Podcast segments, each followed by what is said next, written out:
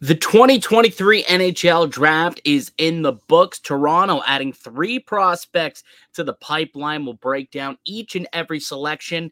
And Brad Treliving starting to get some clarity as to who he might be targeting in free agency. All that more coming up on the Locked On Leafs podcast, part of the Locked On Podcast Network. It's your team every day.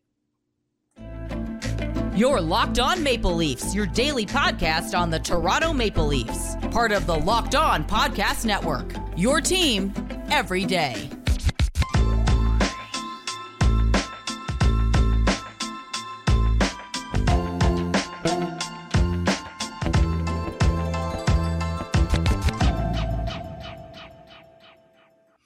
Hello and welcome into the Locked On Leafs podcast, a daily Maple Leaf centric podcast hosted by myself, Mike DiStefano, and my co host, Dave Morassutti.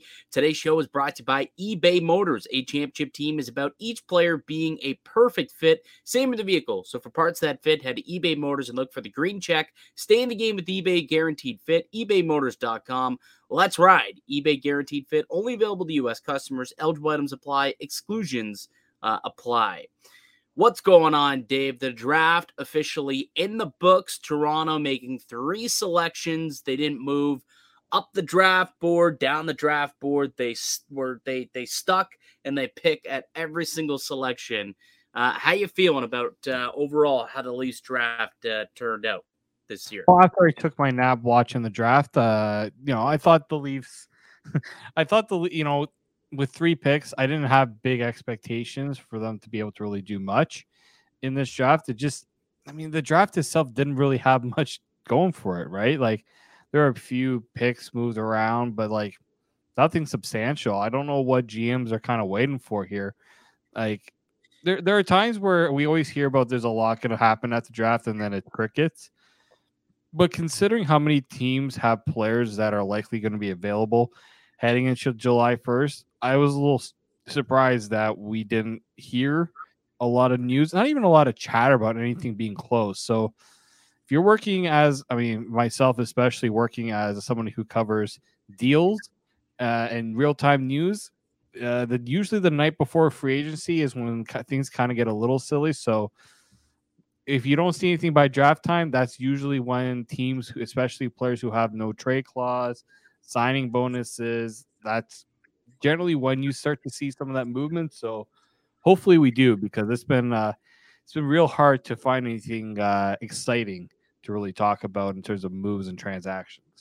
Yeah, Brad Treliving spoke in his presser uh, earlier today, and he was kind of asked why he felt that there wasn't as much movement on the draft floor as there typically is. And the reason he gave was that he felt a lot of teams had different draft boards, and guys really liked certain players at certain spots, and there wasn't a whole lot of pick movement. Keep in mind, zero trades in the first round. It was the first time since 2007 where that occurred. There wasn't a whole lot of trading also that happened on day two. Not a whole lot of uh, players that got dealt as well. Sometimes we'll see some guys go. Um, you know, on day two is, is typically when we'll see some of the mid level trades. There are a couple, you know, a couple guys who ended up getting dealt and whatnot. Corey Perry finds himself uh, in Chicago. He signed a four year deal as well. Like that one for, you know, a, a, a day two draft pick and, you know, a couple other deals as well.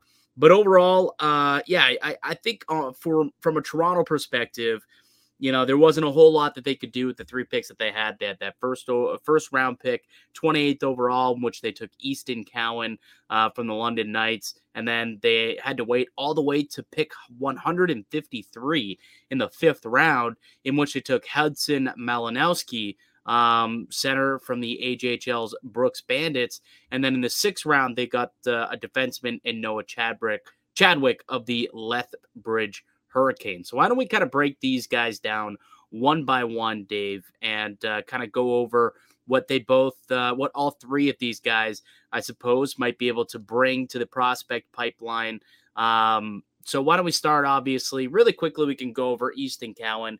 For those who missed, we did a show yesterday. Obviously, we do daily podcasts here on Locked On Leafs, and we went into, um, you know, we talked about Easton Cowan already yesterday. We went into quite, you know, big depth and detail. But anything else that maybe you you read up on today, or or you know anything else that you want to talk about Easton Cowan?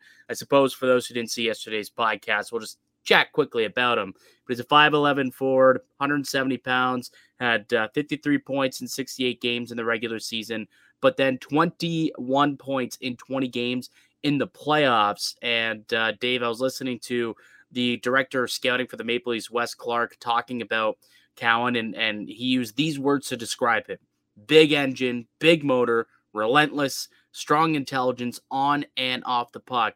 And he noted how Cowan um, started the year with limited minutes and saw progression through the season where he elevated in the playoffs, worked his way up to the top line for London through the playoffs. Um, so that that's really a, that was a good sign and they like to see that. And again, we've heard from multiple scouts um, and draft hockey analysts and prospect analysts that he was one of the best players on the London Knights by the end of the season in the OHL final. So uh, they decided to, what some believe, go off the board to get a, pro- a project pick, someone who showed some late flash, but uh, certainly still um, a, a, prospect that has a little bit of developing to, to do still at his frame and even Wes Clark came out and said um, he acknowledged that he's got a long way to go, not to expect him with the Leafs anytime soon, and pretty much said, yes, he's a project pick, but we still think we got a good one down the line. Yeah, I think uh, they really value what he did in the playoffs. They like his competitiveness. Like I watched a lot of like the highlights that have been out there on on uh, Easton uh, Cowan, and you're seeing a player that he's he's always driving play forward, right? That's something that you know he has a good pace to him. He's he's got actually decent playmaking skills too. He's always looking for those uh, you know those high scoring plays. So there there are things that he's going to have to develop and work on, but you're you're not going to find a better situation for him to do that than with the London Knights. And yeah, that playoff run he had, I'm sure, you know, the Leafs definitely appreciated the steps he took and how how much improvement he showed over the year rather than focusing solely on what he did before then. So it's all about seeing how much more he can move forward at this point. Yeah, and that's the name of the game for a lot of these draft picks that uh, the Maple Leafs like to get. You know, Wes Clark um, did come out and, and stress that they do uh, typically and often like to take players who develop over over the year and they take a lot of stock into the playoffs. Uh, and all three of the players that they selected at this draft all had strong playoff performances. So uh, it, it, it's you kind of know where the the Maple Leafs are leaning, and it makes sense, right? The Leafs they want guys who compete and play their best hockey in the postseason. I mean, that's where they've lacked for a long time. So if they can draft guys who do that, maybe eventually uh, that'll you know be different uh, with the Toronto Maple Leafs. So, uh, so that's Easton Cowan, the first pick who they took 28th overall. Um, you know, centerman for uh, the London Knights, and he'll return to London next year and be a big part of that program with the Hunters. And that was something else that uh, I, I kind of saw floating around.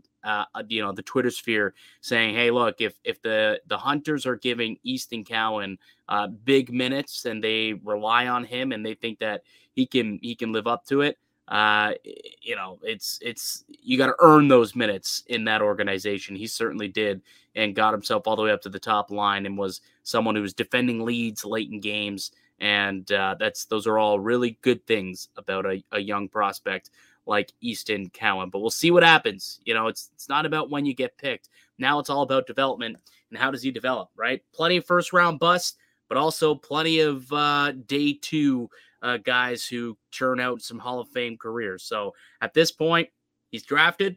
Now it's up to him to put in the work and uh, become the best player he can for the Maple Leafs. Uh, as for uh, the other two players that Toronto selected on day two, why don't we take a quick break? We'll come back and then we'll detail Hudson Malinoski and uh, Noah Chadwick and tell you all about those two guys who the Leafs add to their prospect pipeline. But before we get into that, Dave, having a word from one of our show sponsors today. Yep, today's show is brought to you by Athletic Greens. It is a product that I use every day, and mainly that's because it's hard to find that all-in-one supplement uh, for your get yourself that healthy nutritional insurance every day.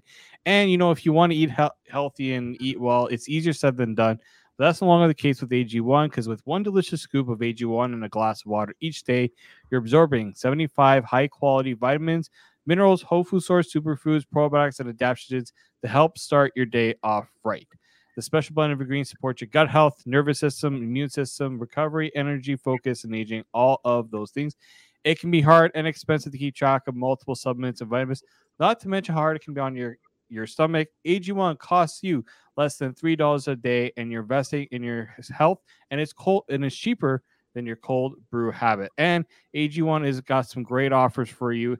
And if um, if you're looking for that comprehensive solution to your supplemental routine, then try AG1 and get a free one year supply of vitamin D and five free travel packs with your first purchase. Go to drinkag1.com slash NHL network. That's drinkag1.com slash NHL network. Check it out to get the ultimate daily nutritional insurance. Welcome back into the Locked On Leafs podcast. I'm Mike DiStefano with my co-host Dave Morassutti. Uh, if you're new to the show, it's your first time checking us out. We appreciate it. Hopefully, you're enjoying the content that uh, that we're giving to you guys, and just know that this is a daily Maple Leaf centric podcast. So you can find it wherever you find your audio podcast from. Also up on YouTube. We uh, we got new pods coming out each and every day. Uh, so if you want to know what's going on with the Maple Leafs on a day to day basis, make sure you're locked into the Locked On Leafs podcast. Uh, and speaking of day to day, day two saw the Leafs uh, add two more prospects to their pipeline. Uh, the first one was in the fir- fifth round at 153rd overall. Hudson Malinoski, a centerman from the AJHL Brooks Bandits. Um, six foot one, 175 pound frame. He was an overager born in 2004, so it was his second go round in uh, in the NHL draft. Was passed up last year, and then ends up landing with the Maple Leafs in the fifth round this year. Uh, Dave, he's described as a good skater with a hard shot and above average puck handling skills, but uh, scouts say needs to work on his defensive game. But he did have a growth spurt this past year, and uh, the thought process is potentially he can grow into that uh, projectable frame, and that can kind of help him with uh, with with his size, can help him with his defensive game. And he's going to uh, he's going to the NCAA this year in Providence College, where they should be able to help him with that as well and play against some men. So you know, uh, another kid who, uh, again, whether it's coming up big in, in the playoffs, in which he did. I'll note that in a sec, but also looking at size, right? Someone who has, is, can mm. play maybe two ways in, in a little bit. But uh, yeah, with the Brooks Bandits, they won the Centennial Cup tournament. He ended up third in goals and second in points and scored two goals in the championship game at that tournament as well. So when we talk about playoff performers, Hudson Malinoski also uh, was a playoff performer. Um, your thoughts on this pick, Dave? Well, I read a, an interesting story about him too. That you know he might not have ever been able to play hockey again because he actually was shoveling uh, snow off the roof. Yeah, which what you usually do over out in Saskatchewan, and he actually fell. It was a twelve foot fall. He thought he had a concussion, but it was actually like uh it was like some I, I can't even say that it torn vertebral artery. Yeah in his neck. So basically the there was interference with blood flow to the brain. He had a surgery that was never done before at this hospital. Like yeah it's something you definitely want to hear when you're having a surgery like that. But uh, he was able to recover. He was able to get himself back to playing hockey. And yeah this is someone that you know the leafs were really really happy to get. I know that some people were questioning again you know, a guy who's coming out of the AJHL. You don't hear like a, a, lot of those picks, but I think he's a he's someone that again is going to a really good situation in Providence. He's going to have a lot of time to develop. He's going to have, uh, again, you mentioned adding weight and things like that. Those NCAA facilities will, and you know what they have to offer kids there. It's uh, it's important. Uh, for that. And I'm sure that also might have factored into the decision for the Leafs to draft him as well. So Wes Clark said they were really happy to get him. The scouting staff really put their uh, really put forward that they really want to get him. So uh, let's see. Hopefully, again, this is another player that you, you got to start eventually finding these fifth and sixth round guys that could potentially play games for you down the road. So, uh, another guy will be definitely keeping an eye on in the NCAA for the years to come. Yeah, for sure, and and I think it's big that he's going to the NCAA. It'll it'll give him, uh, well, it'll give the Maple Leafs a better understanding about where he is at as a hockey player. You know, the competition between the AJHL and the and the NCAA is is much higher, so he'll get an, a chance to see you know how he is against uh, against you know a better talent, essentially for lack of a better word, and see how it translates with higher level of competition.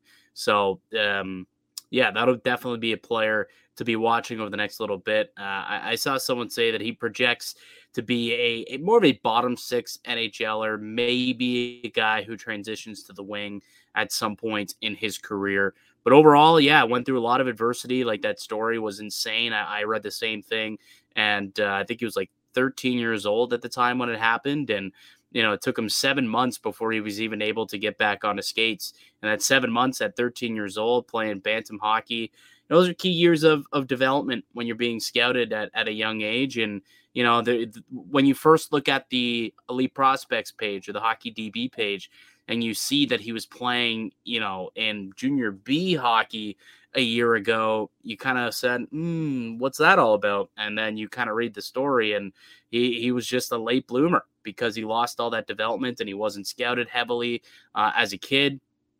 And then he decided to stick around one extra year, um, also in uh, in that league before going to the Brooks Bandits. Which, uh, if you guys are unfamiliar with the uh, AJHL, which is the Alberta Junior Hockey League, the Brooks Bandits are, I mean, one of the best uh, teams in that league, and they have been for many, many years. They're like the London Knights of the AJHL. So uh, he he clearly went to a, a good a good squad, and they know how to, to breed talent. A lot of NHLers have come from the uh, the Brooks Bandits. I, was Cale Makar Brooks? Was he from the Brooks Bandits? I can't if it was Cale Makar or not, but he did play in the AJHL. He was drafted out of the AJHL. Uh, Cale Makar was, if I recall. It was the Brooks Bandits. You are right. Yeah, so Cale Makar also from the Brooks Bandits organization, right? So you know they know how to develop players over there, and uh, not to say that uh, you know Hudson's going to be as good at an NHL star as as uh, as Cale Makar, obviously, but you know potentially he becomes an NHLer, and and at some point is uh, a good depth piece for the Toronto Maple Leafs. So um, just a really good story, though, a feel good story.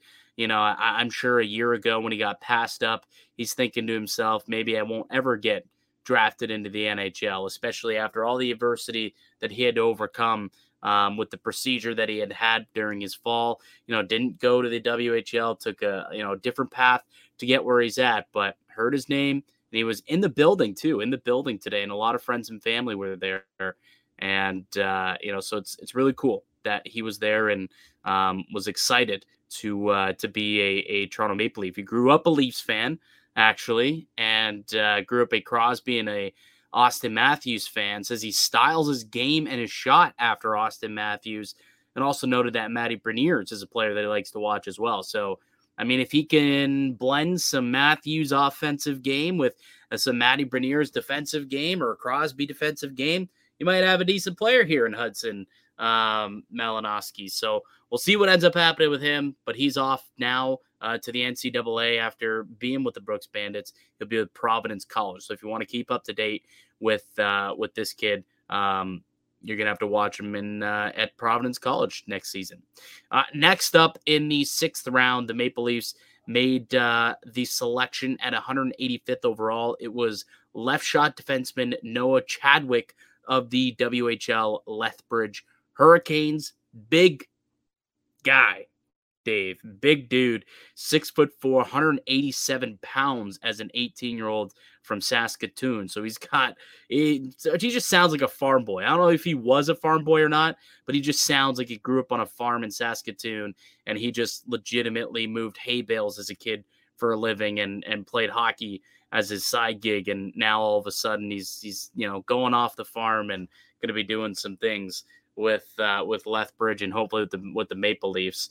Um, uh, I did see Wes Clark describe uh, Noah Chadwick as uh, he's long and moves the puck. Another upside guy that checks a lot of boxes for us is what he had to say about Chadwick. Uh, had 20 points in 67 games this season for the Lethbridge Hurricanes. But despite the low point totals, Dave, scouts say that Noah Chadwick displays good offensive instincts, often looking for sticks in the slot. I saw a statistic out there that he had a really high slot passes per 60 metric.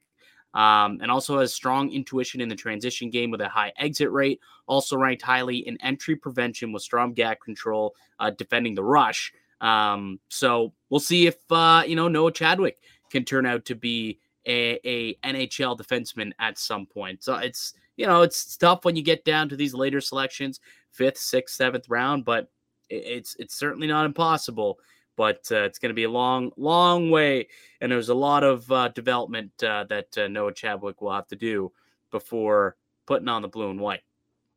Yeah, and uh, yeah, a lot of people are saying that what's kind of holding him back it's not his size. He's got, you know, there's there's good tools there. He just needs to work on his skating, his yeah. skating and his stick handling. So this is obviously another another guy who they're hoping uh, you know maybe slip through the crack cracks a little bit here has some some things that can you can really you know bank on to really help develop and push him forward. Um, so I think the fact that he's also good off the rush that's something the Leafs really wanted. Really good, really good. Uh, you know in that in those regards. So I think again the size is is actually interesting because you know we don't see the Leafs drafting for size, you know, and it seemed like a lot of teams were doing that. Like you, if I was like reading a lot of like what the what the analysts were saying, you know, the Calgary Flames went for size over skill and things like well, that. I think, I think, it was the uh, the Coyotes didn't draft a single yeah. player under six feet today uh, yeah. in the last two days. Not one player was under six foot.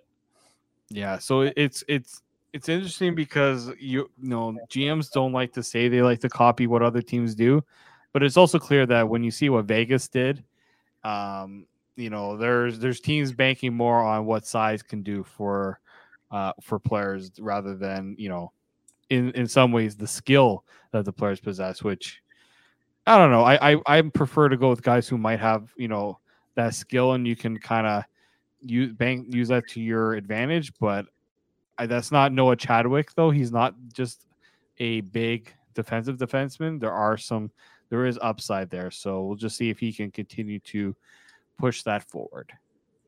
Yeah, good upside swing in the sixth round, right? You get a toolsy yeah. guy who's got good, uh, you know, good length, good size, and then has some instincts offensively. If skating is kind of the one, uh, the one thing that's holding him back, guess what the Maple Leafs have?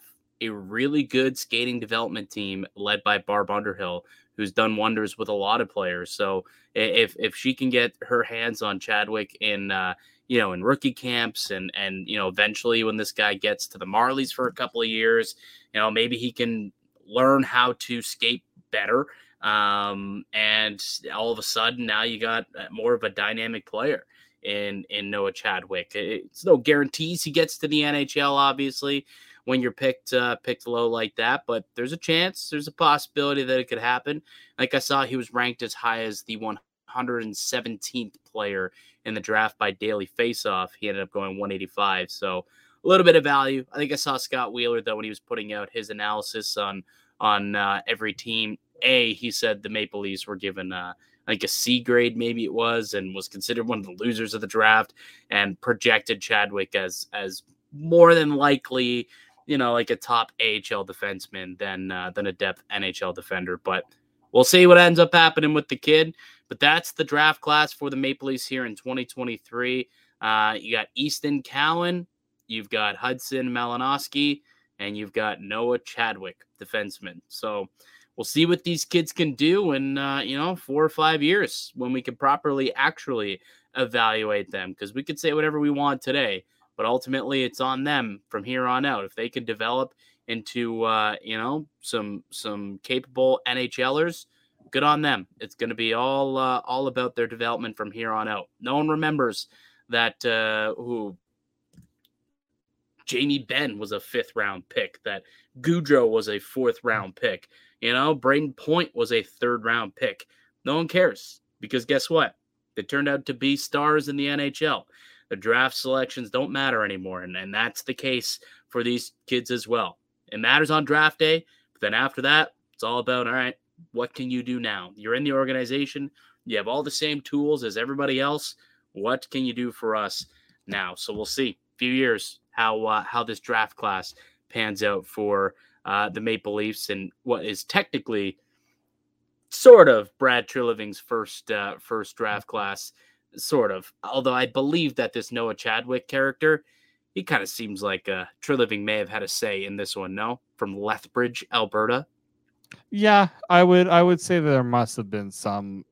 Like I'm not. I don't think Brad Treliving is just like sitting back saying, "All right, guys, do your thing." I think he's gonna have an input or two on the guys that were taken, and you know, I'm sure I'm sure the Leafs you know, he they had him on. There's probably some similarities between their board and Calgary's board. And he's saying, "Well, yeah, I saw this guy, thought he's pretty good. You guys on board? What do you think?" And that usually how those things how those things turn out in a lot of ways.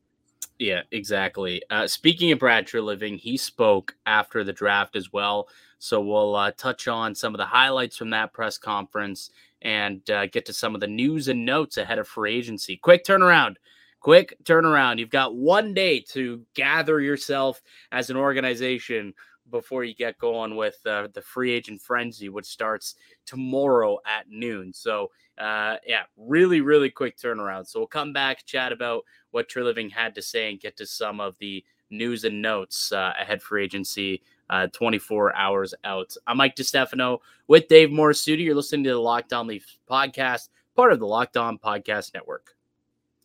Welcome back into the Locked On Leafs podcast. I'm Mike DiStefano with my co-host Dave Morassutti. The draft in the rearview mirror. It's over. It's done. And now we move forward to free agency, which begins tomorrow. Dave, tomorrow is when free agency is. It's insane that these general managers and these teams and organizations have only one day to not only travel back from Nashville, which – I don't know if you're seeing what's going on over there, but apparently there's just some like crazy weather patterns that have been going on. The smoke and like there's delays everywhere. There's a lot of stuff going on. Yet uh, it doesn't matter. Free agent frenzy still kicks off July one at uh, at noon, and there's some interesting things that uh, that was said today from Brad Treliving in regards to some of the current pending UFAs that the Maple Leafs had. Maybe uh, there's some rumblings of some players that he could be targeting uh, for the Maple Leafs on on, uh, on July one when free agency kicks off. So we'll kind of go through those names uh, right now. So we'll start off with what he was talking about in his press conference and talking about the pending Leafs UFAs.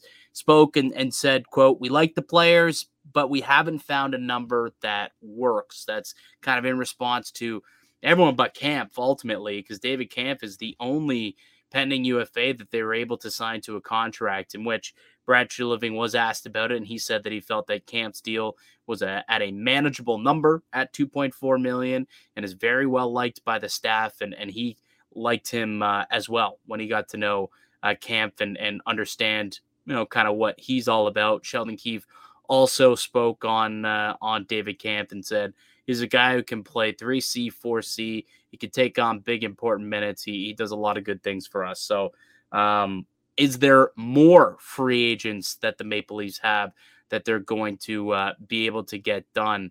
Uh, Dave, what do you think? Do you think we get any more of these pending UFAs locked into contracts before they become free agents at noon on July 1st? I was kind of hoping they would figure out the Luke, uh, like maybe if they can get Luke Schenn back. But Brad Treliving did make it seem like prices to get players right now signed seem to be higher than than normal. They felt comfortable with the Kampf deal, so they um they went with that one. I'm sure maybe the other ones like you know Schenn, O'Reilly, Acciari, like those are kind of the three I was looking at. He's probably seeing the prices for them being a little bit higher and usually, what happens is if you know the Leafs put an offer and the player has a, a number in mind, they got in free agency and they say, "I'm not really getting that number," and they kind of circle back. It's it does happen, but yeah, I'm I'm sure that between you know the the one day that the Leafs have they're going to try to make that push again for those, you know, for those three guys. I would say maybe more so Schenn and O'Reilly based on what we've heard, you know, the la- the last week. Um, if if we don't see anything tomorrow, I'm not really optimistic that they're going to come back because as soon as the open market's out there and teams who have a lot more cap space to play with are probably going to make offers that they can't. No, those players will likely want to take. And just a reminder the current pending UFAs that the Maple Leafs have are Noel Acciari, Zach Aston Reese, Michael Bunting, Alex Kerfoot, Ryan O'Reilly, Wayne Simmonds Erik Gustafsson, Justin Hall, and Luke Schenn. Uh, those guys uh, technically re- redeems Zohorna, also is a pending UFA, as is uh, Jordie Benn. Erik Källgren, actually, a G6 UFA. So Erik Källgren could be uh, out the door as well. We'll see. They got a they've got a lot of goaltenders, so I wouldn't be shocked if that is the case. Um, and then a couple of guys they have as restricted free agents: Mac Hollowell, Filip Kral, uh, SDA, which we'll see what happens there. Um, Nick Abruzzese is uh, is an RFA, along with Victor Mete, Elias, and uh, Ilya Samsonov. So those are all of the guys in need of contracts. Uh, whether they get one or not, those are the players that uh, are cur- not currently with a contract for next season with the Toronto Maple Leafs. But yes, as you mentioned, uh, it, it, appears that talks are still ongoing with uh, Luke Schenn and Ryan O'Reilly in particular.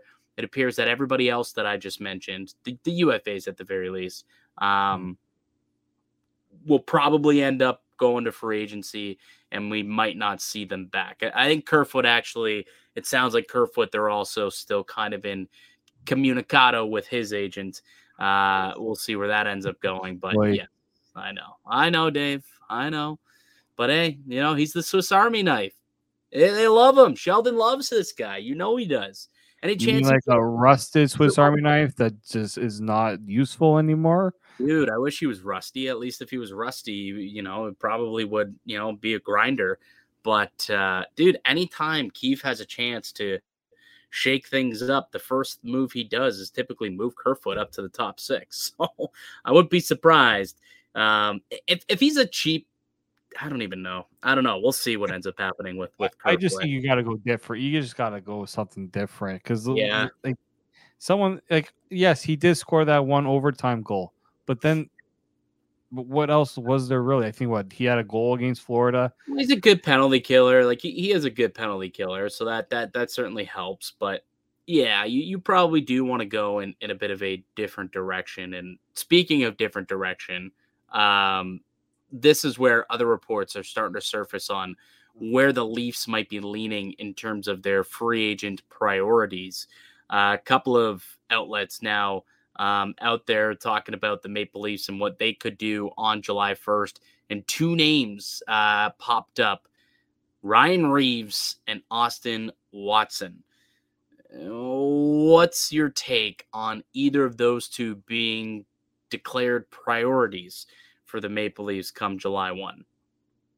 I mean, I know a lot of Leafs fans who have wanted to see the Leafs get Ryan Reaves. I remember when he was, I think he was traded from New York to Minnesota. Minnesota. yeah. And people were just like, why didn't the Leafs do that? Why didn't the Leafs do that? I'm like, well, Ryan Reaves had a pretty expensive contract. Yeah, like two and a half million. Yeah, like he's not a two and a half million dollar player. Like he's, you know, I will say this: unlike some of these fourth liners out there, he can still somewhat be useful.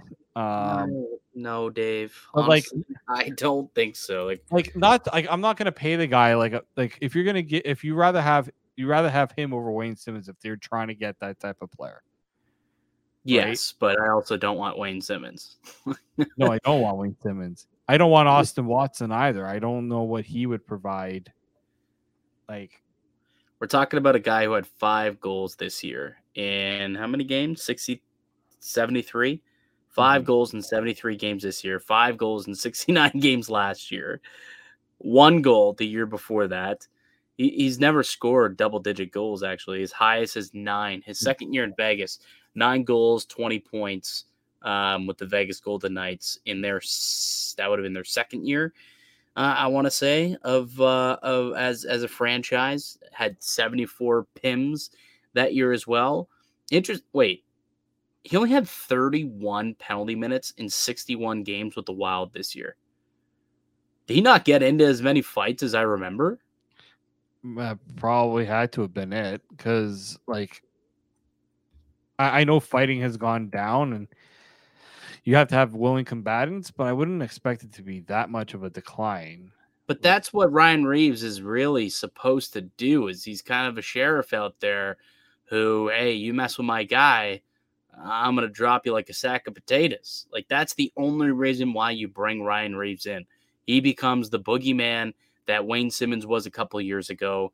Uh, you know, it, it, that's just kind of what he is. He's a fighter. Uh, that that's it. He's not going to provide you much offense, but he will maybe potentially. The thought process is, um, you know, be a bit of a peacekeeper out there where guys can't take liberties on Auston Matthews or liberties on Matthew Knies like we saw Sam Bennett do in the playoffs. And if there is, then you know there'll be there'll be hell to pay. You'll have to answer to Ryan Reaves. If that's something that that you know you think is worth having a lineup on a nightly basis, okay, sure. Um, but I don't think it should be much more than a, a million dollar contract. Like no, if you get anything more than that, to me, it's an overpayment and not something that I'd really want to be a part of. To be quite honest with you. I mean, I'd rather have I'd, I'd rather have size and someone that has more scoring ability to him. Like that would be a better use of the cap space. But yeah, I know there's no way I would be entertaining Ryan Reaves at anything. Like if it's if that number starts with one, I'm already gonna be pissed. like like I'm not right, saying yeah, like 950, 800k maybe, like something in, in that realm. Like sure, of course, sign a guy to a league minimum contract that can be buried if you feel like he just doesn't have the the legs anymore to play. Like he's not a young dude either. He's 36 years old now. Like yeah. He's he's I don't know. He he's he's, he's, not a uh, mover in any way. Like I'm not I'm not like I like I I don't hate that they're what they're trying to do in terms of adding physicality, but at the same time I feel like there's other guys if you want to go that route that I would like to see the least. I mean, well, physicality like that. This is where this is where Vegas. This is why Vegas wins. They mm-hmm. added guys who have physicality, right? Ivan Barbashev, very physical player. You saw that guy. He was a, a, mm. a piss missile out there, hitting everything that moved, right? You saw defensively. They had guys like Nick Hague, who was out there, and he was hitting things that moved. But guess what? They can also do skate and play hockey, and they're pretty good at it. So just dudes who are just out there who are just intimidating to me. Uh, call me, call me, call me new school, I suppose. But I don't think that's a way to build uh, a winning brand of hockey. Like, yes, Vegas, they were big and they were tough to play against, but those guys could also play hockey and score. And that is the name of the game at the end of the day. That that's that's kind of my reasoning, I suppose, for not being as enthusiastic on Ryan Reaves. like, yeah, he's big, and I know they want to add size, but I would like you to add guys with size who also have skill, if you know what I mean. Like to me, I would rather go after a guy like I would rather bring back a Noel Acciari if you want to bring guys who are physical, right. can also score. I would like the Leafs to consider trying to go out and trade for like a Lawson Crouse, someone yeah. who's big, physical, and well, can also like, play hockey, as you say. What about Garnet Hathaway? What about Garnet Hathaway? Like a cheaper version. Yeah, I mean he can score. He's you know we know he can be nasty. Um, probably a guy the Bruins would want to have back if I'm not like probably, but like as of right now, this moment, he is a pending UFA. Just someone who I tossed out there who's you know could still play the game a little bit, has some scoring touch, and who you can rely on to play 82 games. But uh, well, we'll see what ends up happening there. But obviously, uh, if if those two names are being brought up, we didn't even talk about Austin Watson, but he's pretty much in the same mold as uh, as a Ryan Reaves. If those two guys are being brought up, um, clearly there's an mo there for Toronto to to get bigger. Uh, that's for sure. Um, anything else stick out to you from what Brad Treliving had to say, and uh, maybe some breadcrumbs that you've read uh, or that you've heard um, about what the Leafs might be doing in the next uh, couple of days here? Well, I think he he brought up the reality of the fact that the you know in the last few years the cap has only gone up two million dollars, and that's really made things tough for general managers. I mean, look, you're seeing players just being thrown away for nothing. Thank you, Gary. This you're just like demeaning a lot of players where they're just cap dumps because you know teams want to get better, and the only way they can do that is to trade guys who, yes, like a like a Josh Bailey, not a five million dollar player anymore. So like I can get that, but it's you want movement. You want to see teams try to make trades and try to do things, you know, to make their teams better. And it's like, yeah, no, we can't. Gary says we only can spend this much, and that's that to me is I. It's gonna teams gonna have to get really creative to do moves, and you know we're gonna see players potentially getting traded for less than what you'd expect because there's only so many teams that will be able to pull off the deals that are necessary because of the cap space. So I think that that's just the sense I got. He's making it seem like you know it's not no out of the ordinary to uh to expect these type of uh deals to happen. So I just hope the Leafs can find a way to make some moves because I I still think the trade route could potentially be the best route to make those significant improvements that they need to make. Yeah, uh, agreed. Um, and one of those trade chips could end up being William Nylander. Sounds mm. as though they're not particularly close on a contract extension. Um, I was reading that uh, Willie is more so in the nine and a half to ten and a half million dollar range for an annual average uh, value, in Toronto really trying to keep it under nine million. So um, we know that that modified no trade clause kicks in on July first, and like that's not a a Be big deterrent. No, because regardless, whoever you're trading him to, you're probably going to try and work out a, a, sign and trade anyways, so you yeah. can get you know the package that you deserve for moving on from a guy like Nylander. So you're not going to trade him to Arizona for whatever. You're going to trade him to a team that he wants to go to, uh, sign an extension already, and then you end up getting whatever haul that you agreed to to come back the other way. So I don't look at that July 1. I don't look at that uh, modified no trade that kicks in as really him gaining much leverage. I think the leverage is it's already there, to be honest with you, even pre July 1. Um, it's it's definitely there. But if if you know Brad Treliving feels that that gap can't be closed and there's still going to be you know million plus gap between them um, potentially Nylander does find himself uh, in a different city, different zip code, and that's the way that they create cap space uh, and and maybe make those changes on the blue line to you know make uh, reshape this core and reshape the way that this team is built. That's one possibility. Uh, lastly, also there was uh, discussion today as well. Um, I'm going to send you this tweet here too if you want to bring it up. It's tweet the tweet that I had earlier today. But the one other thing that was brought up, so the buyout window is uh, it ends today actually, and Brad Treliving came out and said he's not expected to use a buyout tomorrow, and obviously everybody was wondering on Matt Murray if that was going to be a scenario in which they they buy him out. Um, but he did note that there is a second buyout window uh, that could potentially uh, factor in here. Um, if you could just, yeah, scroll down to the buyout period uh, here.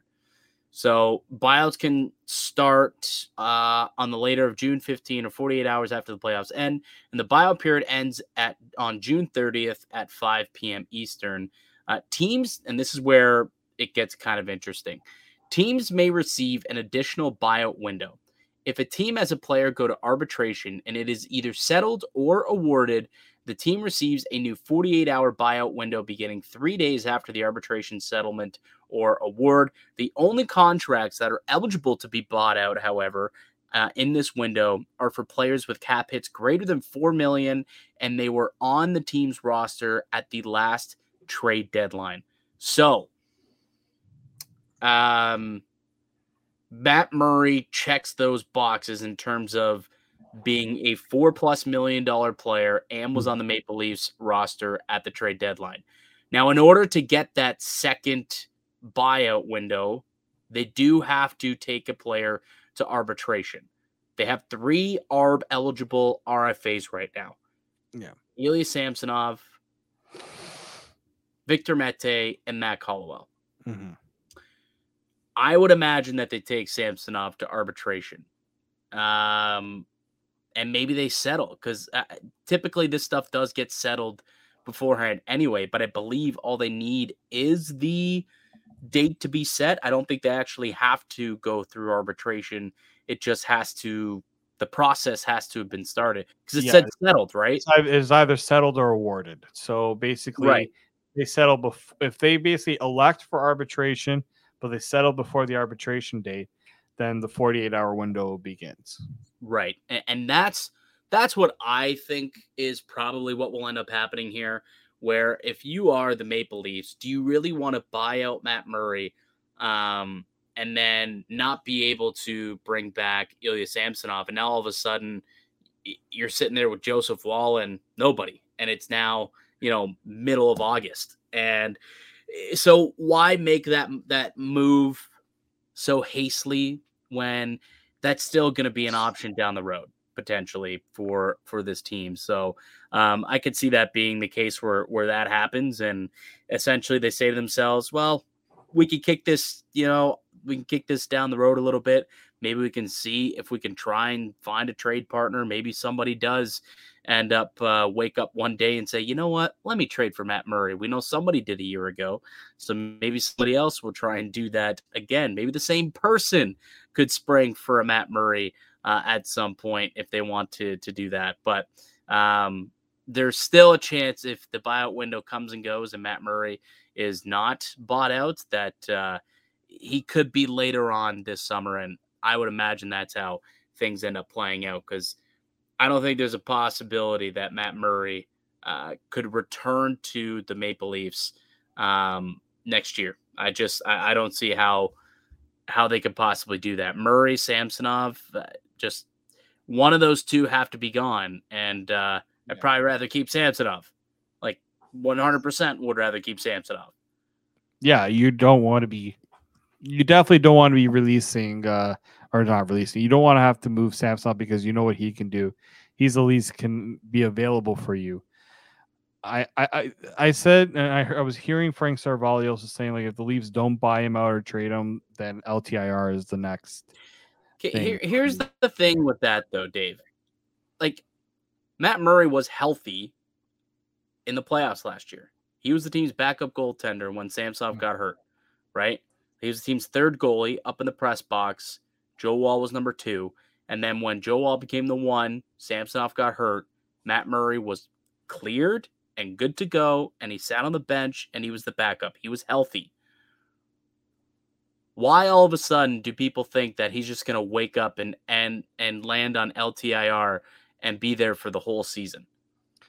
Well, we've seen it. Guys are healthy, and then something happens in the offseason where they get a procedure done or something. But I like don't believe that's the. But can you can if you're the Maple Leafs and you don't go through the buyout and you're just sitting there with your fingers absolutely crossed, hmm. thinking, Murray, please get hurt. Murray, please get No, hurt. I don't Murray, think that they're not going to do that. Like, look, I the, mean. Like the guy is healthy right now. So one of two things, okay, have to happen for Murray to end up on LTIR. Either they're going to game the system and basically say, "Hey, look, we'll give you your money, just leave quietly. We'll Robidas Island you, and you don't have to worry about playing for the year, right?" But what if he doesn't agree to that? And he said, "No, I want to play. Like I'm still a young guy. I still want to play." Now all of a sudden, you still have that nearly $5 million cap hit on your books. You've got Ilya Samsonov on your books, and you've got Joseph Woll, who also cannot go down, uh, who who could, will probably get claimed off waivers if they try to send him down. So they'd have to carry, try and carry three goalies. Like it's just such a risky scenario for me to just assume, unless there is a wink, wink, nudge, nudge situation, which it's not out of the realm of possibility. Uh, again, we've seen it before, but it's just man, it, it would be a gamble just to say, oh, he'll get hurt and end up on LTIR at some point anyway. But what if he doesn't? Now you got to play the guy. like that. That's that's that's all I'm saying. When when I hear the the Murray LTIR situation, yeah, that clearly is most beneficial for the Maple Leafs in their cap situation. But I don't think you can guarantee that this guy will end up on LTIR when he was healthy to end the year And at this point, you're just either praying that he does get hurt or he just accepts the fact that he is not wanted by Toronto and just says, fine, LTIR me and I won't play for the year. That's ultimately what that means, right? Well, I mean, I just, I just think that you've seen teams like, look, uh, Nikita Kucherov had that mysterious hip injury that he had surgery on and missed the whole year and came back for the playoffs. And Tampa, Tampa's cap problems were all of a sudden solved. I'm not saying this is like you know totally like that, but it could it could be a situation like that. I, I just think the Leafs are going to they're they're not going to rush into buying him out. I mean, obviously they didn't rush into buying him out now because they're not they don't see that as the option right now. Because if they if it was, they would have bought him out already. Right. I don't know if they're if even if that second buyout uh, uh, window opens, I don't think they're going to do it. They would have done in the first one. What's changed between now? Like, what would change between well, they, now and what, when the second well, one opens? What I'd say is what changes is they have more time to try and find a better solution. Is is what changes, right? Like they didn't have to make the decision today because in their minds there's going to be another opportunity in the second buyout window. If they don't have a better option by then, then you buy them out. But if you find somebody at like let's say you know somebody is willing to take on Matt Murray's deal and it only costs a third round pick, you 100% do that. It, it, they weren't willing to take a third round pick yesterday, but let's say you know they wake up on July 18th and they're willing to accept a third round pick to take on Matt Murray's contract. You make that trade 100%.